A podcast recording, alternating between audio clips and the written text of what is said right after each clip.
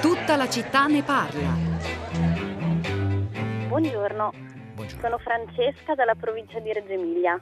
La ringrazio intanto per la scelta del, degli articoli, della selezione mattutina che lei fa ed è proprio in proposito a uno di, que- di questi articoli che lei ha scelto stamattina quando ha raccontato la storia della, della ragazza transgender, che quindi fa il cambio di genere. E per me è stato molto commovente e mi ha ricordato un film meraviglioso che ho visto recentemente e che secondo me dovrebbe essere visto nelle scuole, dovrebbe essere divulgato proprio tra i coetanei di, di questa ragazza. Il film è molto simile alla storia che lei ha raccontato, con un taglio però più tragico, perché purtroppo storie di questo genere non hanno sempre dei, dei percorsi così felici, come raccontava lei stamattina. Eh, il film si chiama Girl, è di Luca Dont e io lo consiglio caldamente. Ed è- sono percorsi che coinvolgono davvero non solo l'individualità della persona ma tutta la loro famiglia che cade in un baratro a volte di disperazione e, e di messa in discussione di, di tantissime cose. E quindi il fatto che emergano queste storie nei giornali, che ci sia un giornalismo che appunto le, le ripesca dall'oscurità, eh, penso che sia una cosa veramente molto bella e interessante.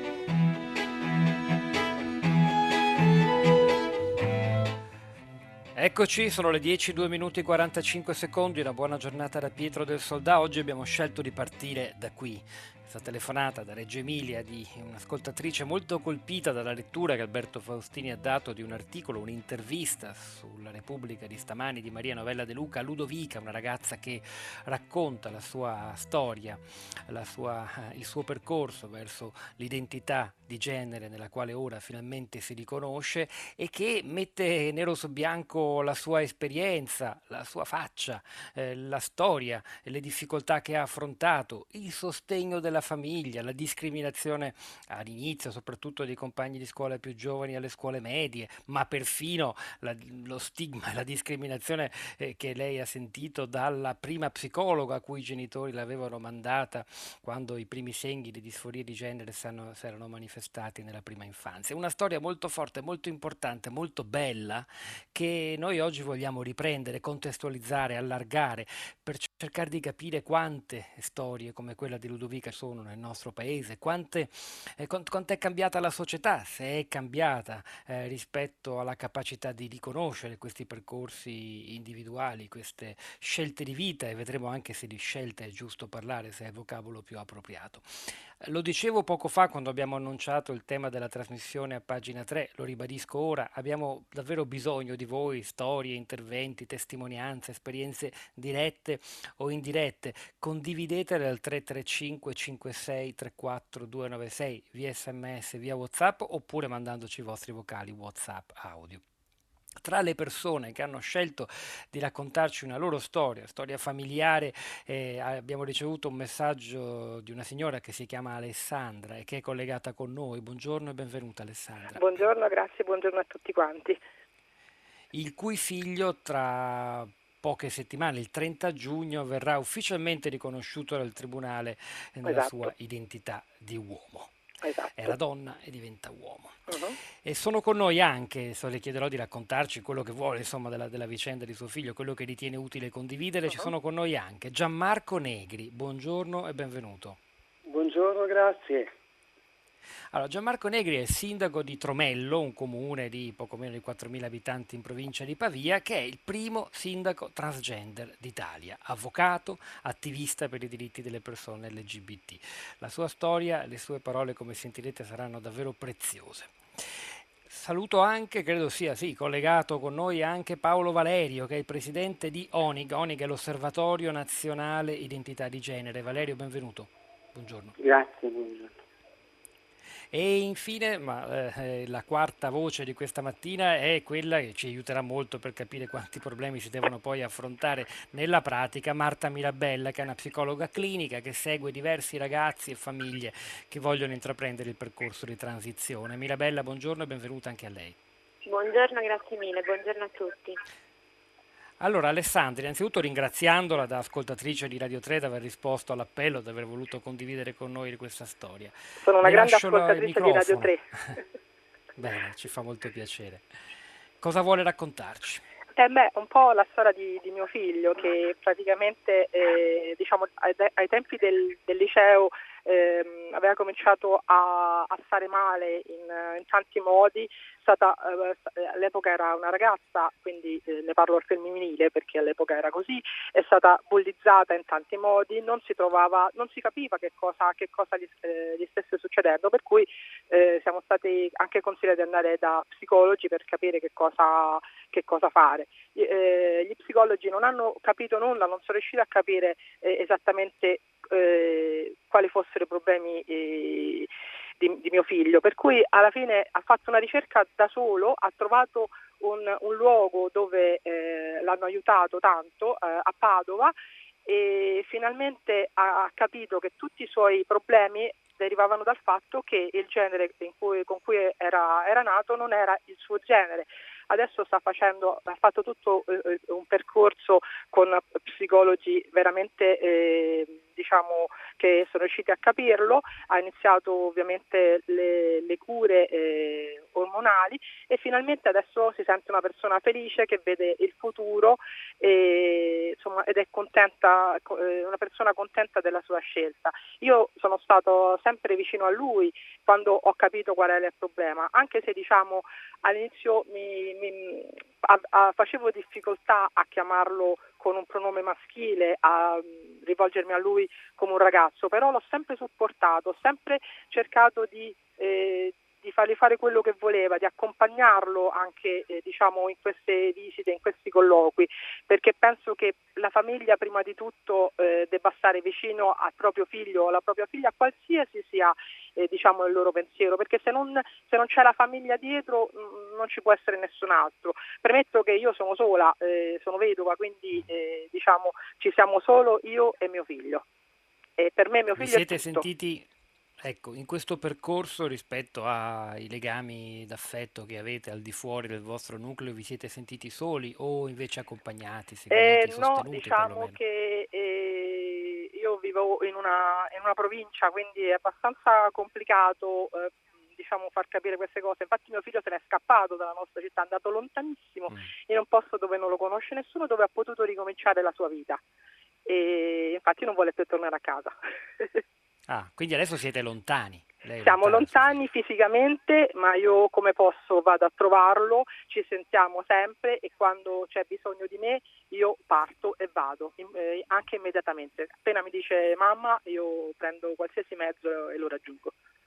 Ed è felice, lui ora è realizzato. È felice, è realizzato, vede al futuro, vuole riprendere l'università, eh, lavora eh, in un ambiente di lavoro aperto perché si è praticamente eh, ha fatto coming out, eh, si è sentito eh, diciamo eh, accolto in questa, in questa- anche perché ancora i documenti non sono, non sono documenti di genere maschile, per cui ancora si sente un po' costretto, però è felice perché ormai siamo arrivati alla, eh, alla fine di questo, di questo lungo percorso molto complicato.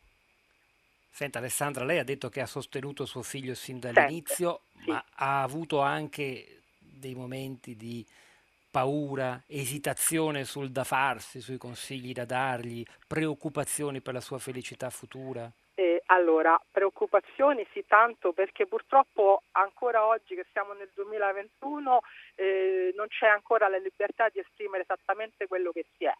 Eh, io eh, nonostante insomma sono, eh, diciamo, non ho avuto problemi di mio figlio, eh, ho fa- ho- il mio percorso è un percorso molto maschile e già ai miei tempi ho avuto difficoltà di inserirmi in un mondo piuttosto maschile, per cui so che mio figlio avrà tante difficoltà perché il mondo purtroppo, posso dirlo, è ancora molto cattivo.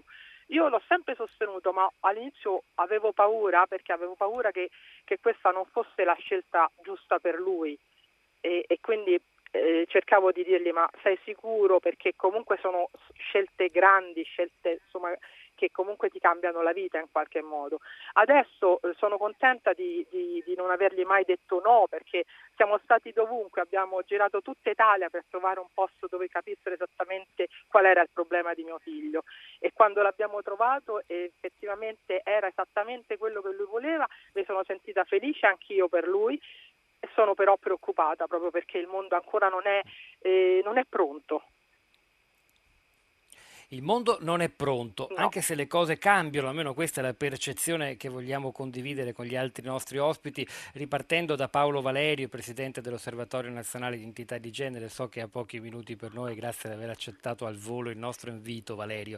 Le chiedo innanzitutto una cosa, la storia che ci ha raccontato Alessandra di suo figlio, eh, quella di Ludovica raccontata oggi da Maria Novella De Luca su Repubblica, eh, qu- quanto sono rappresentative? Quanti sono eh, gli italiani che percorrono percorrono la, questa strada. Io leggo da una dichiarazione di una ricercatrice dell'Istituto Superiore di Sanità che secondo la letteratura scientifica la popolazione transgender eh, dovrebbe essere compresa tra lo 0,5 e l'1% della popolazione, cioè tra i 300 e i 600 mila individui, che non è poco, eh, anzi è molto.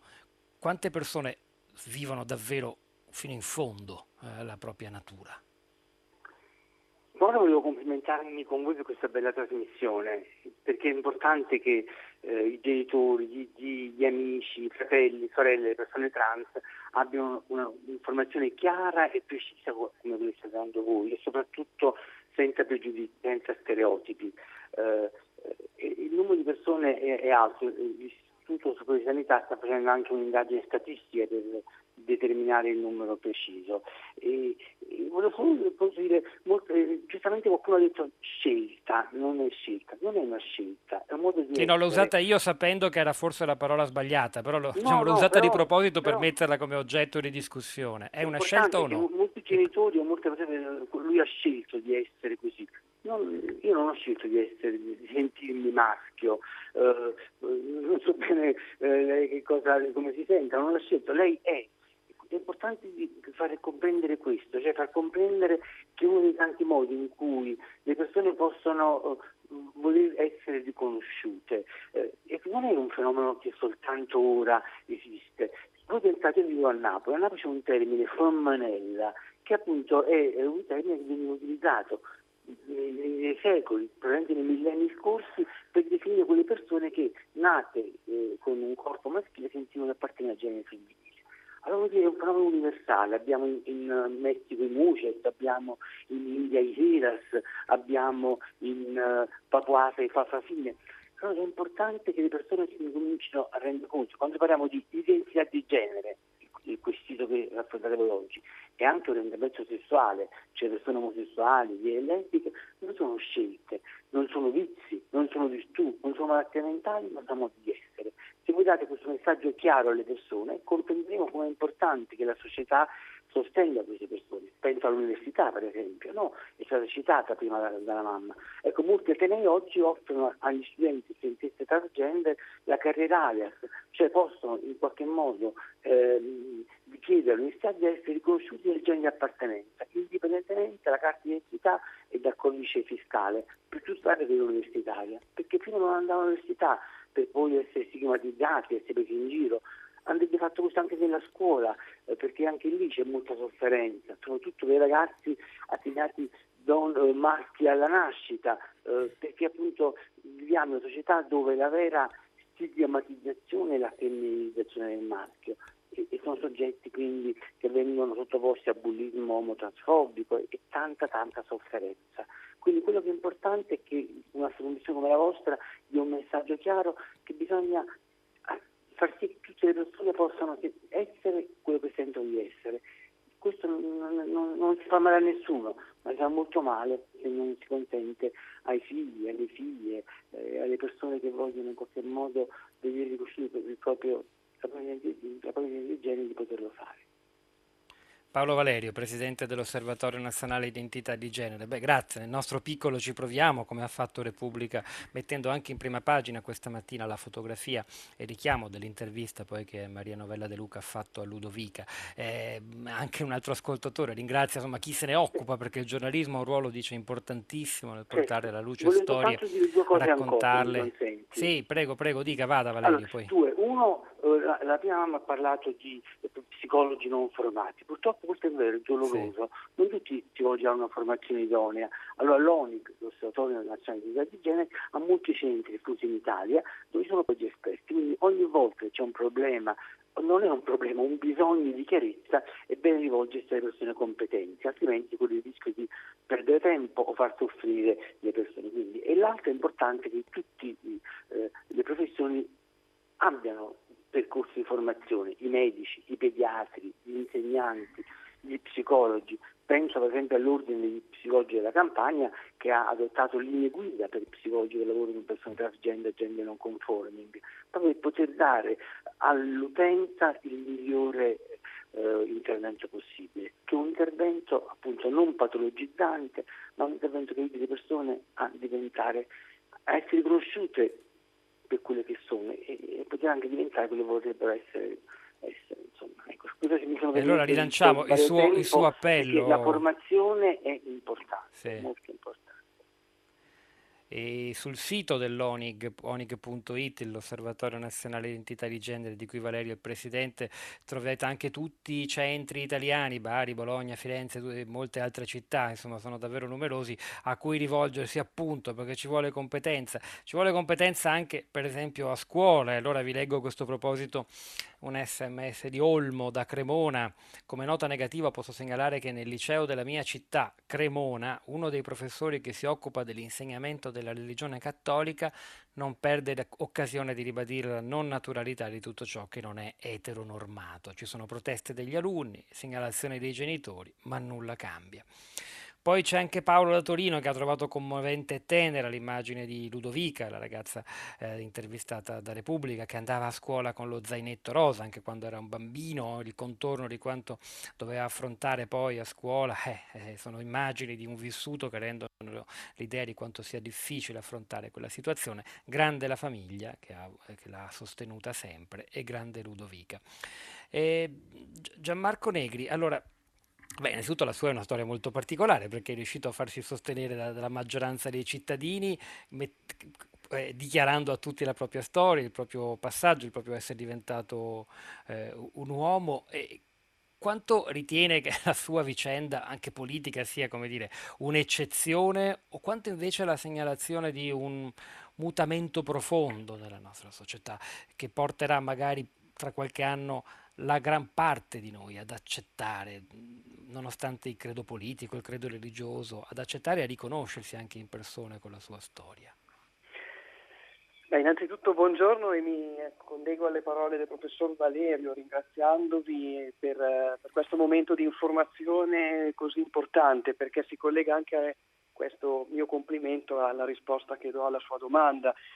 Eh, sicuramente mh, è un caso purtroppo ancora molto eccezionale, quello di una comunità che riconosce... Lei ha preso il 37%, sbaglio? Guardavo sì. prima i risultati elettorali del maggio 2019. Mm. Sì, esatto. Noi abbiamo preso una percentuale di voti molto alta che addirittura è, è riuscita a sovvertire le, le, previsioni alle quali ci stavamo abituando eh, come idea a dover ricevere perché alle alle elezioni politiche la Lega aveva stravinto e quindi ci aspettavamo che anche in comune non, eh, non vi fosse un risultato che si sarebbe discostato così tanto. Devo dire che eh, nel nostro caso come proposta di, di, lista c'è stata quella che eh, si auspica diventi al più presto una realtà in ogni ambito, cioè una una, un'alleanza tra eh, mondi, a me spesso piace dirlo, che non esistono distinti ma che fanno parte tutti del medesimo tessuto, cioè eh, persone LGBT eh, plus e eh, persone cisgender che a favore di chi ascolta si, si identificano tali, quelle che sono eh, nate in un genere e si riconoscono in quel genere.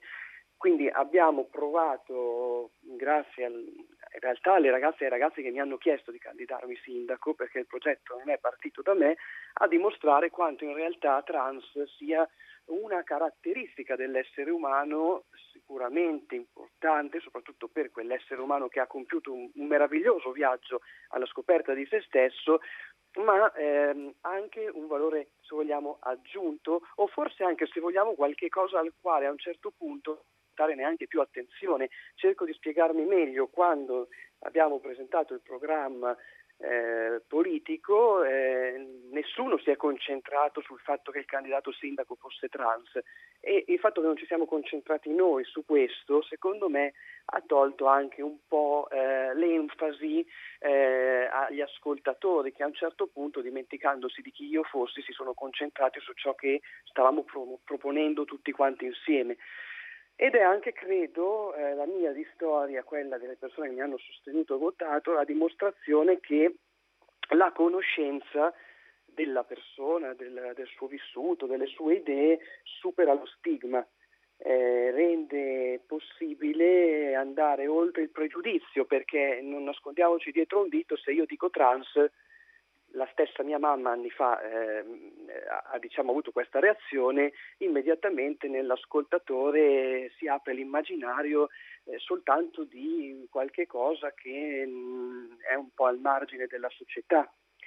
Eh, quindi riuscire anche a destrutturare lo stigma di una parola continuando a cucirsela addosso, ed è quella che poi eh, ho fatto anche io all'alba delle elezioni, quando più volte sono stato definito come giustamente sono il primo sindaco transgender, ne ero orgoglioso sperando da una parte di riuscire a, per la comunità LGBT, essere diciamo, una, una spinta, un motore per riuscire anche a sentirsi meglio in questo mondo, sapendo che ci sono delle realtà che riescono ad andare oltre eh, il pregiudizio, la discriminazione e lo stigma e dall'altra parte anche riuscire a far comprendere alle persone che nulla sanno magari di, nostro, di questa nostra realtà eh, che appunto la parola transessuale, transgender oggi per meglio dire, termine ombrello sotto il quale eh, si ritrovano anche identità di genere quali quelle non medicalizzate, fluide e via discorrendo, non è eh, identificativa soltanto di qualcosa con accezione assolutamente negativa. Perché, e poi mi, mi, mi taccio, eh, sì. io ho sentito parlare spesso della nostra, ehm, eh, diciamo, eh, nostra natura come di un problema e anche la mamma alla quale faccio mille complimenti che peraltro ha sollevato un tema di vivere quando non si è esattamente conformati, a prescindere dall'essere o meno trans, spesso ha usato la parola problema. Io ci terrei a sottolineare che eh, per, almeno parlo per me, ma anche per molte persone che ho conosciuto anche nell'ambito del, del volontariato e dell'attivismo, l'essere transgender, riconoscersi come persona transgender, non necessariamente è un problema. Il vero problema è la società tant'è che eh, si passa dal parlare di disforia di genere, un termine che ormai speriamo venga anche lasciato un po' ai margini, a disforia sociale. Cioè io sto anche bene nel mio corpo una volta che ho fatto la transizione, mi riconosco allo specchio, la mia famiglia mi sostiene, i miei amici sono vicino a me, ma se quando esco di casa vengo eh, comunque discriminato, tutto quel benessere che io ho raggiunto eh, viene meno non è tanto un problema il nostro. Vero è che anche mi verrebbe da dire quando si parla del diventare donna e diventare uomo, lo si fa in maniera impropria, noi non diventiamo qualcos'altro, noi facciamo un percorso che ci porta verso la nostra autentica identità, tant'è che eh, sempre più spesso si parla di percorsi di affermazione di genere, non di cambio di genere, non diventiamo qualcos'altro di diverso da noi, andiamo semplicemente verso noi stessi. E se abbiamo al nostro fianco la società, la famiglia, la scuola, il lavoro, beh, questo percorso diventa più facile per noi e credo anche arricchente per le persone che hanno la possibilità di, eh, di sostenerci e di vedere quanto, quanto meravigliose farfalle diventiamo. Chioserei citando, eh, citando, uno dei filosofi più importanti della nostra, della nostra, storia, cioè il divieni ciò che sei di Nietzsche, che non riguarda soltanto le persone transgender, ma riguarda ciascuno di noi, perché il percorso per arrivare a se stessi è un percorso che deve implicare necessariamente delle trasformazioni, delle sfide da accogliere a viso aperto. Marta Mirabella, psicologa clinica che segue tanti ragazzi e famiglie che intraprendono il percorso di transizione. Partiamo proprio da qui, perché la cosa che ha detto Negri è decisiva, cioè la, l'espressione disforia di genere che già sa di, di clinico sembra portare con sé, nece, implicare necessariamente che si tratti di una patologia e non di una fisiologia, comunque di un problema da affrontare sia dal punto di vista fisico che dal punto di vista clinico e psicologico. E, e invece lui ci ha spiegato che così non è. Nella sua esperienza concreta, Mirabella, quando arrivano ragazzi e ragazze che chiedono anche il suo aiuto per fare questa, eh, per, per intraprendere questa avventura, chiamiamola così, eh, che cosa viene fuori? Appunto, l- anche nella sua esperienza concreta emerge quello che ha detto Negri, cioè il problema sono gli altri. Allora, buongiorno a tutti, intanto vi ringrazio per insomma, questa trasmissione perché la trovo molto importante e ringrazio anche Paolo Valerio e Gianmarco Negri per le parole che hanno speso, che hanno sottolineato insomma, delle tematiche importanti. Sicuramente eh, le, persone, le persone transessuali, le persone transgender eh, nel momento in cui accedono dei servizi specialistici oppure scelgono di rivolgersi a degli psicoterapeuti o degli psicologi clinici per parlare insomma, della loro condizione, di come si sentono, sollevano delle tematiche fondamentali, cioè spesso un profondo malessere che non è soltanto legato a se stessi, ma è legato proprio alla società in cui, in cui vivono, in cui viviamo. Ed è per questo che ritengo fondamentale il fatto proprio di portare delle storie come quelle della signora Alessandra, come, come delle stesse persone transgender eh, che raccontino la loro storia, che parlino di se stessi, perché spesso ci troviamo di fronte anche a degli articoli di giornale, a tante notizie che eh, diciamo spesso e volentieri sono pregiudiziali o comunque eh, trattano le tematiche in modo molto approssimativo, senza invece eh, cogliere eh, l'essenza della condizione di queste persone che spesso affrontano una grande sofferenza e dei sentimenti e sensazioni molto profonde che sono legate anche e soprattutto allo stigma sociale che vivono. La società infatti di oggi non è ancora pronta e, eh, diciamo, ad affrontare questo tipo di tematiche, eh, ce lo dimostrano ancora oggi gli episodi che avvengono di discriminazione eh, molto gravi che queste persone spesso vivono in tutti i contesti più disparati, sia le persone più giovani. Eh. Credo sia caduta la linea di Mirabella, vediamo se riusciamo a, eh, a ripristinare il collegamento con lei. Nel frattempo io stavo anche guardando una serie di messaggi di segno diverso, perché per esempio c'è qualcuno che dice ma perché dobbiamo tuttavia considerare la discriminazione, le offese contro una persona gay più gravi di altre forme di discriminazione contro le persone sobre, vabbè, grasse, nere, donne. In realtà vabbè, insomma, c'è una gran confusione in chi ha scritto questo messaggio, il DDL ZAN vorrebbe semplicemente equiparare l'aggravante eh, di omofobica a quella razziale che già esiste, quella della legge Mancino, ma insomma, eh, poi eh, storie come quelle eh, di, che racconta Mariella a proposito di un libro, Marito e moglie, lo straordinario libro di Resic Samoreira, eh, che introduce con intelligenza e tenerezza nel mondo dei transgender, un bel consiglio di lettura. Andatevi a vedere questi messaggi perché li stiamo anche pubblicando sul nostro sito, il numero ve lo ricordo è 335 56 34 296 e vi ricordo anche di mandarci dei messaggi vocali, WhatsApp audio, non fateli durare molto, meno di un minuto, metteteci il vostro nome alla fine e alcuni li ascolteremo insieme. Abbiamo nel frattempo recuperato la linea con la psicologa psicologa clinica Marta Mirabella che segue ragazzi e ragazze in transizione. Mirabella, di nuovo a lei, speriamo che non cada più la linea. Eccoci, buongiorno, buongiorno a tutti, grazie. Quindi ecco, mi, mi ricollego a quello, che, a quello, che, stavo dicendo precedentemente, insomma, i ragazzi che arrivano nei servizi specialistici o comunque anche nello studio di psicologi e psicoterapeuti portano con sé una grande sofferenza che non è solo legata alla loro condizione, ma proprio a una società che spesso e volentieri li stigmatizza e insomma eh, a una società ricca di pregiudizi ed è per questo che ritengo importantissimo lasciare la parola a, proprio alle storie di questi ragazzi che portino con sé degli aspetti. Mi sentite? Sì, sì, la sentiamo. Ok, Pro- ok, okay perfetto.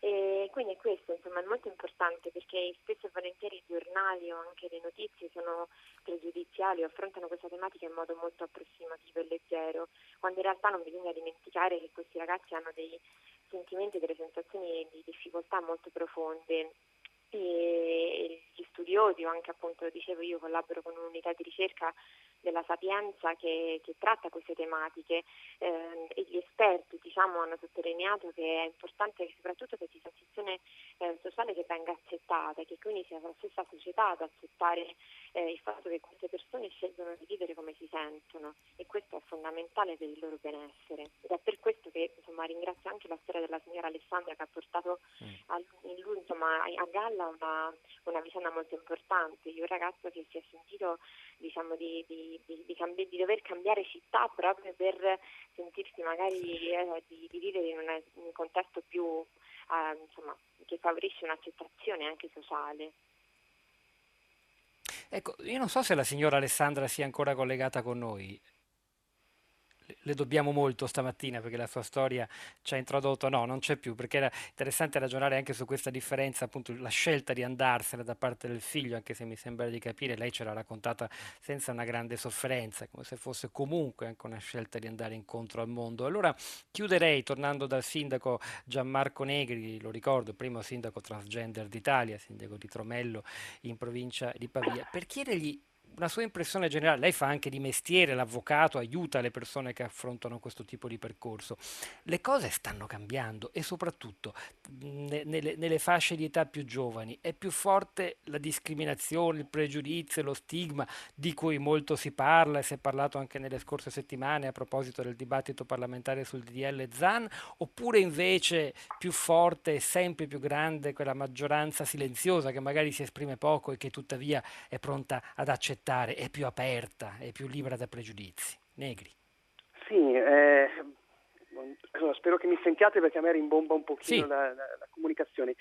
Allora, I nostri giovani eh, sono più evoluti di noi, questo lo dimostra la storia, se no ci saremmo fermati e quindi portano delle istanze e eh, ci, ci spingono a riflessioni più complesse ancora di quelle che ho potuto fare io quando avevo la loro età e mi sono comunque eh, riscoperto in un'identità che non mi apparteneva. Oggi eh, le, le, istanze sono completamente differenti e eh, ne cito qualcuna, ci sono comunque ehm, più sfumature sull'identità di genere, persone che non si riconoscono nel binarismo maschile, femminile, persone che hanno identità eh, proprio sfumate.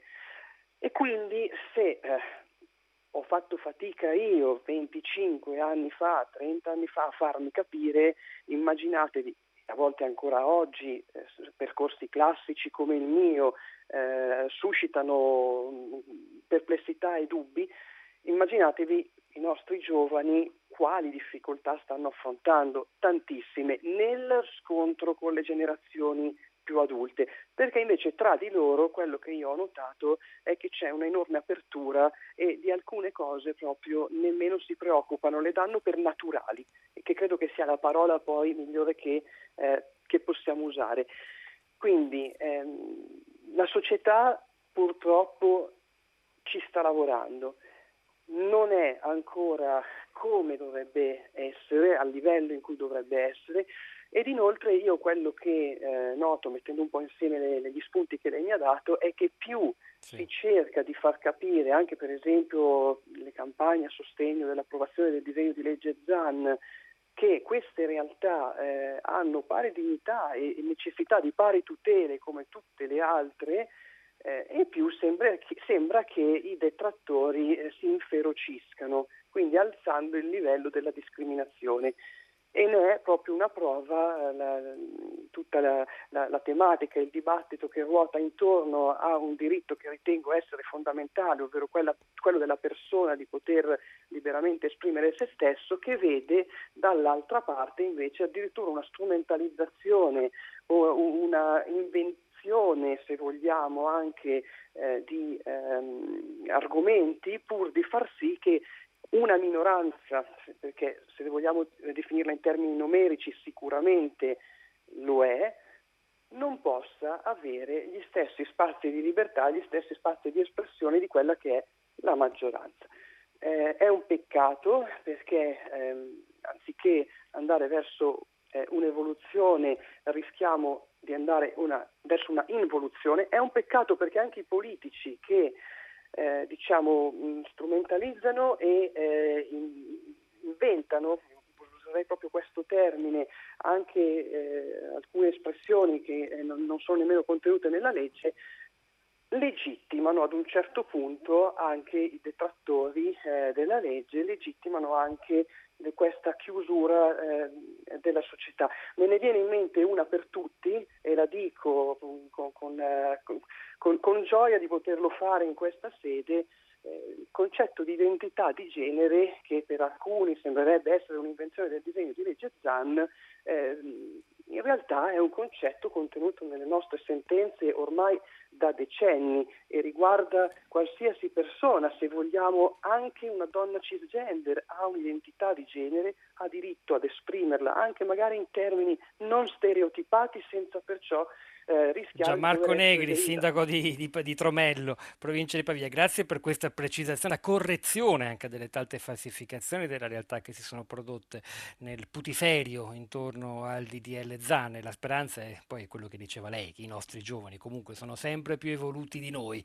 Ci fermiamo qui per ora, ma in realtà tutta la città ne parla, continua, continua tra poco con le vostre voci e storie, poi torneremo ancora su questo tema alle 10.50. Ora ascoltiamo un brano del cantautore Motta che nel 2016 nel suo album da esordio come solista, canta proprio di una donna transgender, una canzone premiata con il disco d'oro. Il fatto che una canzone dedicata a una donna transgender sia stata certificata oro mi riempie di gioia. Aveva dichiarato lo stesso Motta all'indomani del riconoscimento. Ascoltiamo Sei bella davvero, Motta.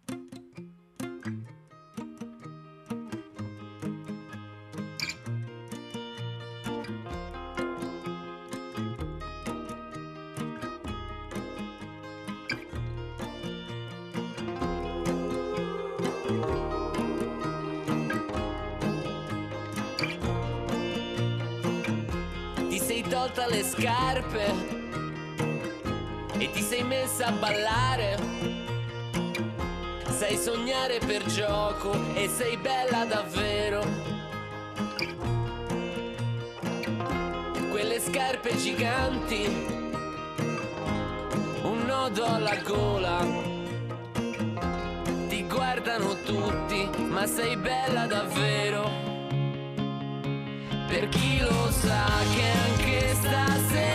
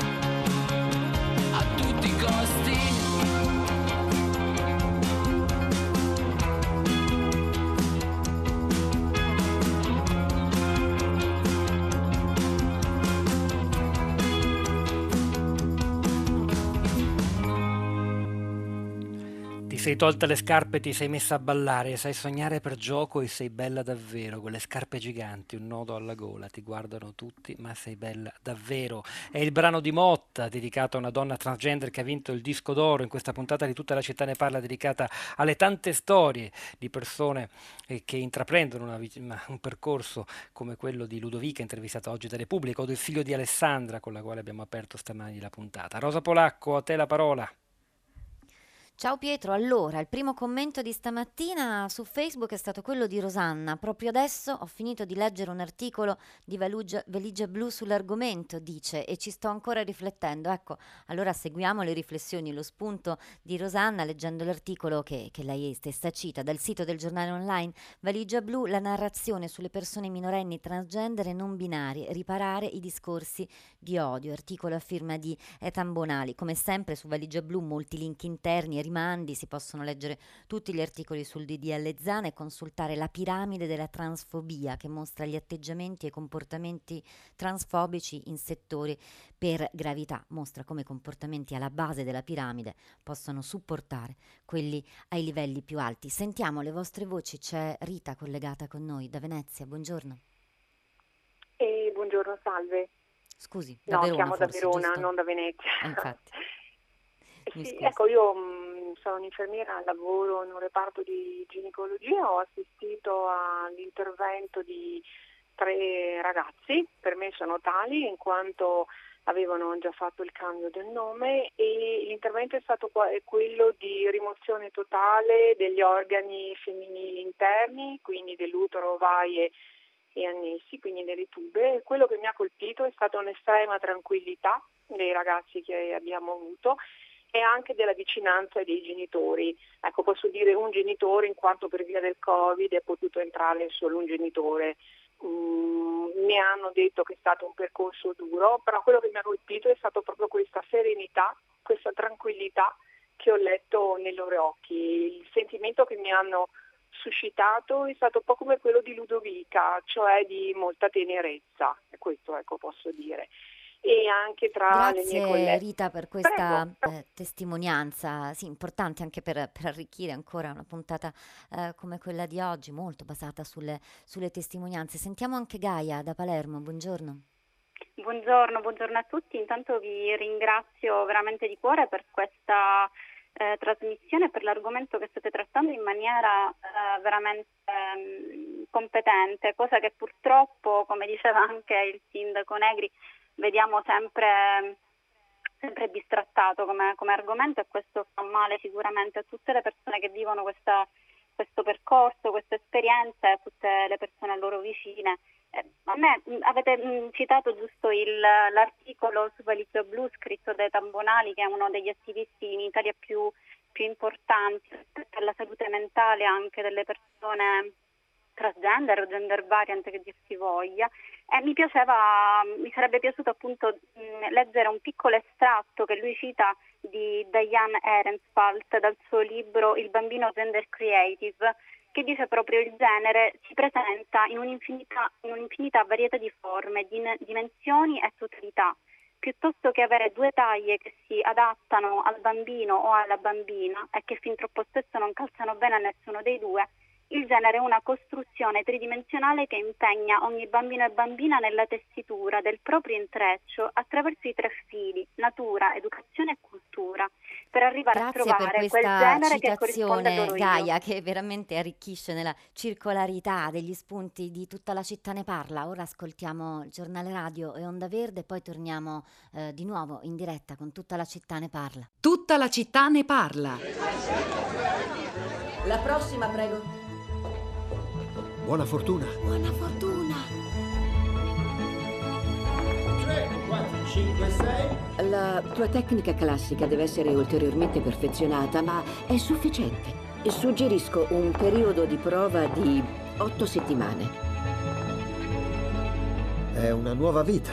È un grande momento per la famiglia, per noi tre. Da noi le ragazze iniziano ad andare sulle punte già all'età di 12 anni. Devi lavorare di più, altrimenti è una situazione senza speranza. Hai un ottimo aspetto, sei radiosa. Non vedi l'ora di cominciare la terapia ormonale, vero? Sì. Allora facci vedere il tuo coso. Vuoi che lo faccia? Se vuoi lo faccio. E dritta, continua. Non hai intenzione di mollare, vero? No. E allora forza, continuiamo. Solo che tu vuoi diventare subito donna. Credi che fossi già un uomo quando sono nato? Frequenti una delle migliori scuole di danza del paese. Sei seguita da ottimi medici. Andrà tutto bene. Eh? Andrà tutto bene.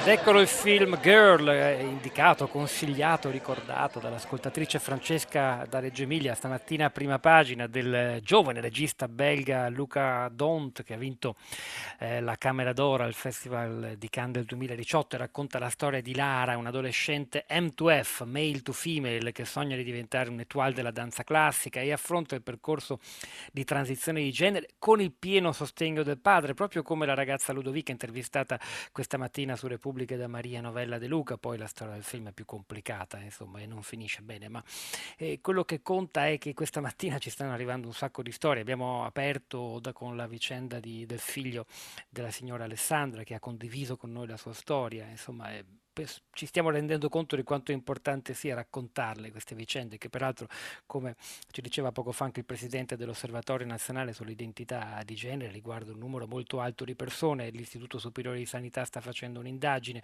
e la stima è che si tratti di circa mezzo milione di persone che dunque hanno bisogno del nostro sostegno, del nostro aiuto e soprattutto della capacità di mettere a tacere i pregiudizi. Continuiamo con una nuova ospite questa puntata che è la psicologa, psicopedagogista Barbara Tamburini, buongiorno e benvenuta. Buongiorno a voi che molto ha scritto sull'adolescenza. Ricordo alcuni libri, alcuni firmati anche insieme ad Alberto Pellai, Metodo Famiglia Felice, La bussola delle emozioni, L'età dello tsunami, perché uno tsunami è davvero l'adolescenza, o da ultimo Noemi nella tempesta. Le vorremmo subito chiedere una cosa, Tamborini. Poco fa il sindaco Gianmarco Negri, il primo sindaco transgender d'Italia del comune di Tromello, e, diciamo, in, tendeva all'ottimismo di, rispetto ai pregiudizi, allo stigma, alle discriminazioni, dicendo i ragazzi sono comunque più evoluti di noi, hanno una percezione al netto di tanti insulti e discriminazioni che sono pesantissime a scuola o nei social network, tendono comunque a una maggiore eh, elasticità o forse de- direi, scomodiamo pure questa parola, fluidità nei confronti delle scelte sessuali, delle vite sessuali. Lei che ne pensa?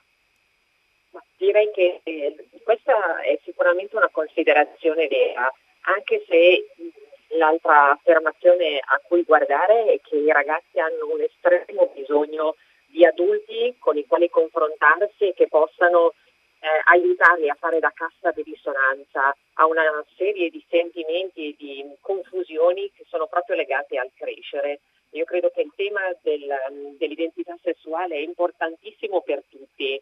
Eh, noi genitori, educatori abbiamo un ruolo fondamentale perché capire chi siamo è un processo lungo e complesso che non ha bisogno di punti fermi da mettere in fretta, ma ha bisogno proprio di uno spazio dove riflettere. E gli ingredienti sono molti, c'è il sesso biologico, c'è l'identità di genere, cioè come io mi sento rispetto al mio sesso biologico, c'è eh, il ruolo di genere, le aspettative che sento nell'ambiente in cui vivo e delle persone che ho intorno e poi c'è l'orientamento sessuale che è le di cui mi innamoro. Ecco, dare un volto a tutte queste dimensioni per chi sta crescendo è qualcosa di davvero complesso. Servono modelli ai quali guardare e servono contesti dove davvero si può parlare di tutto. Senta, una sua collega psicologa clinica che è stata nostra ospite poco fa, Marta Birabella, ci, ci, raccontava a partire dalla sua esperienza concreta con tanti ragazzi e ragazze in transizione che il problema poi non è riconoscere i segni di una sessualità eh, di, un, di, un, genere diverso alla, di, rispetto a quello con cui siamo nati. Il problema emerge fuori, nello sguardo degli altri. Corrisponde anche a lei?